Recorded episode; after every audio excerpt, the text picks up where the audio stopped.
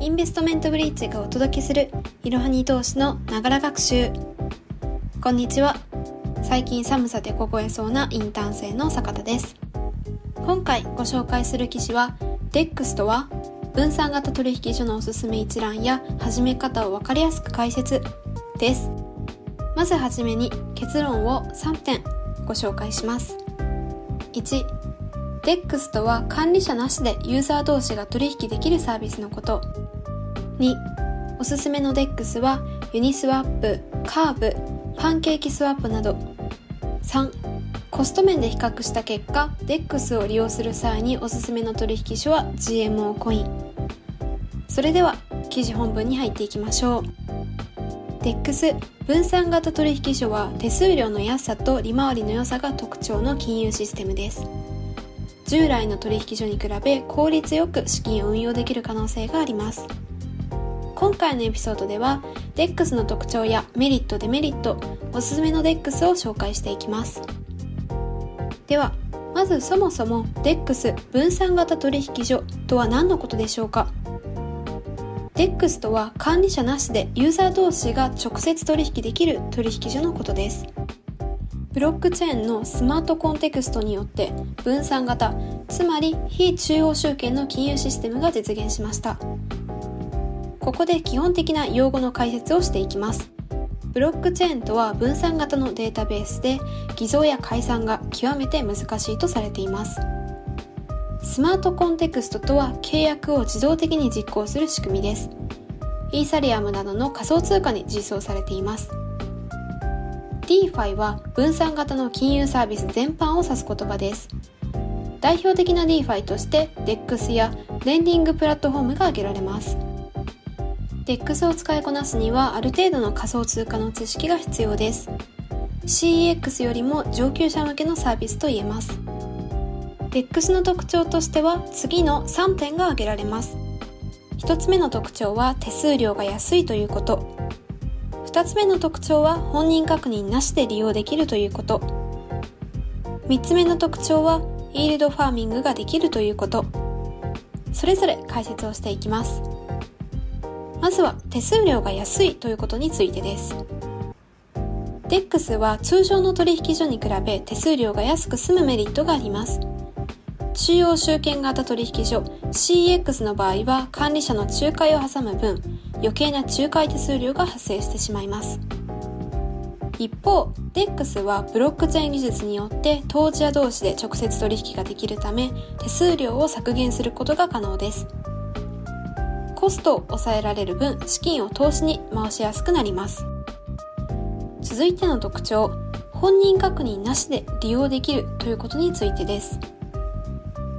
DEX は個人情報を登録する必要がなく誰でも利用できるのも特徴です。仮想通貨ウォレットを準備すれば年齢や住所を問わず DEX にアクセスできます。仮想通貨ウォレットもメールアドレスがあれば作成できます。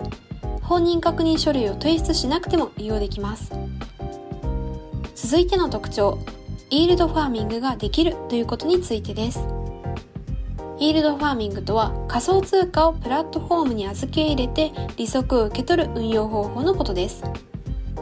DEX に流動性を提供する見返りに報酬が得られる仕組みで借り手が支払った金利手数料の一部を受け取れます。DEX は管理者の仲介がない分高い利回りを受け取れるのが特徴です。続いては DEX のリスク、デメリットについて解説をしていきます。DEX は便利ですけれども危険性もあります主なデメリットは次の3つです1自己責任で資産を管理する必要がある2日本円で取引ができない3税金確定申告の計算が煩雑化するそれでは詳しく解説をしていきますまずは自己責任で資産を管理する必要があるというデメリットについてです DEX には中央集権的な管理者がいない分、もしもの時には自己責任で対応しなければなりません。ウォレットの秘密鍵管理やセキュリティ対策など自分で資産を守る意識が必要です。仮想通貨のリスクを踏まえた上で利用しないと悪意ある詐欺師やハッカーに資産を奪われる恐れがあります。続いてのデメリット。日本円で取引ができないということについてです DEX は仮想通貨同士を交換スワップするシステムとなっており日本円では取引できません DEX 上に資金を用意するには従来の取引所から仮想通貨を送金する必要があります国内取引所は日本円での取引に対応しています。DEX を利用するにはまず国内取引所の口座を用意する必要があります。続いてのデメリット。確定申告が煩雑化するということについてです。仮想通貨取引は様々な場面で課税タイミングが発生しますが DEX で受け取れる手数料報酬は損益計算が難しい取引の一つです。ウォレットのトランザクションデータを整理する必要があり税金計算の難易度が上がります。DeFi 取引対応の損益計算ツールクリプタクトなどを導入するのも一つの手です。ではここからはおすすめの DEX について一部ご紹介をしていきます。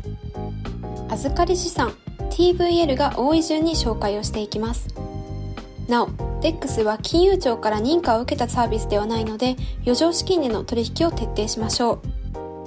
まずご紹介をするのはユニスワップです。ユニスワップは2018年にリリースされた DEX です。イーサリアムブロックチェーン上に構築されており DEX の代表格として人気を集めています。ユニスワップが採用した AMM 自動マーケットメーカーの仕組みによってユーザーは高い利回りを得られるようになりました。ユニスワップのオープンソースコードをもとに数多くの DEX が生まれています。2つ目にご紹介をするのはカーブファイナンスです。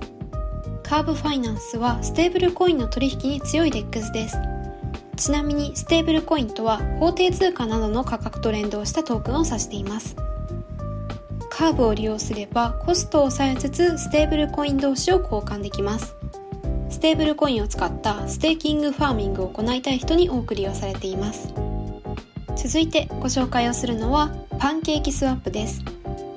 パンケーキスワップはバイナンススマートチェーン上に構築された DEX です。イーサリアムネットワークの DEX と比較して安い手数料で利用できます。仮想通貨をペアにしてプールに預け入れれば利回りとして独自トークンの景気を受け取れます。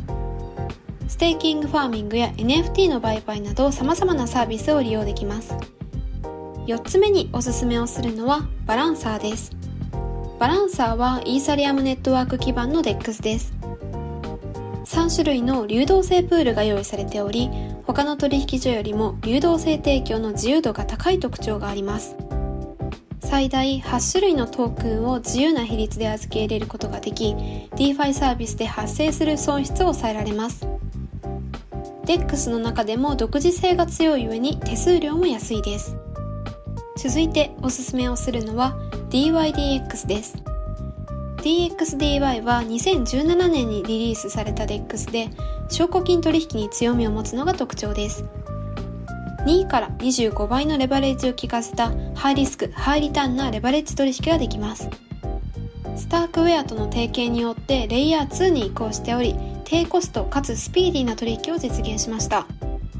日本の取引所のレバレッジ倍率は最大で2倍です。DYDX は上級者向けの DX と言えます。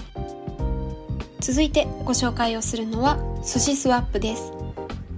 寿司スワップはユニスワップを元に作られたイーサリアム基盤の DEX です。現在はユニスワップとは違った独自性を打ち出しており多くのユーザーに利用されています。スワップステーキングファーミングに加えレンディングや IDO などのサービスを備えています。NFT マーケットプレイスを提供しているのも特徴です。最後にご紹介をするのはクイックスワップです。クイックスワップはポリゴンネットワーク上に構築された DEX です。イーサリアムネットワークの DEX に比べ手数料が安く済むメリットがあります。ポリゴンネットワーク上で利用できる MATIC を入手できるため NFT アートの取引などに幅広く活用されていますではここからは皆さんも気になっているかもしれない DEX についてよくある質問についてチェックをしていきたいと思います。この Q&A を確認して DEX を始める際の参考にするといいでしょう。まず1つ目のクエスチョンは DEX と CEX の違いは何でしょうか？という質問です。DEX のメリットとしては例えば手数料が安い利回りが高い本人確認が不要といったことを今まで申し上げてきました。一方で CX のメリットは難しい知識なしで利用できること。カスタマーサポートがあるということ。そして利用者が多いということが挙げられます。一方でデメリットとしては DEX では自己責任での利用が必要。そして日本円に対応していない。価格通貨の知識が必要といったことをこれまで申し上げてきました。一方で CX のデメリットとして挙げられるのは手数料がやや高いということ。そして本人確認が必要だということ。また国内取引所は取扱銘柄が少ないといったことが挙げられます。仮想通貨の初心者なら国内取引所で取引に慣れてから DEX に挑戦するのが良さそうです。続いてのよくある質問。それは DEX 利用時の注意点は？という質問です。DEX を使う際の注意点は？次の通りです。例えば初心者には利用ハードルが高いということです。ブロックチェーン知識やネットリテラシー英語の読解力も求められます。またハッキングリスクがあるということも一つの注意点です。スマートコンテクストの脆弱性をついた事件が相次いでいます。ラグプルつまり詐欺の危険性もあります。数千パーセントの高燃料を謳って資金を集め資金を持ち逃げする詐欺が発生しています。DEX は魅力的なシステムではありますがリスクも高いです。余剰資金での運用を徹底しましょう。では続いて最後の質問について。時価総額ランキング上位の DEX 関連銘柄は？という質問です。時価総額の大きい DEX 関連銘柄は次の通りです。このエピソードでもご紹介したユニスワップ、そしてパンケーキスワップ、そしてカーブダオトークンなどです。DEX 関連銘柄は価格変動が激しいので取引タイミングには注意しましょう。このポッドキャストのエピソードでは解説ができませんでしたが、いろはに投資の記事では、DEX を利用する際におすすめの国内取引所や、DEX の始め方、使い方まで詳しく説明をしています。ぜひ概要欄の方からチェックしてみてください。本日の息抜き。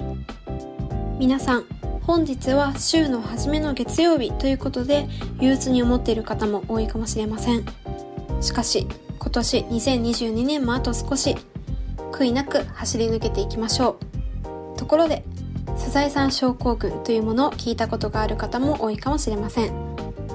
これは次の日から始まる仕事を持って日曜の夕方から憂鬱な気分になることを言います。この時間帯にサザエさんが放送されているためにこう呼ばれています。実際に私も日曜日の夜にこの症候群に襲われます。特に月曜日の一元は本当に辛いです。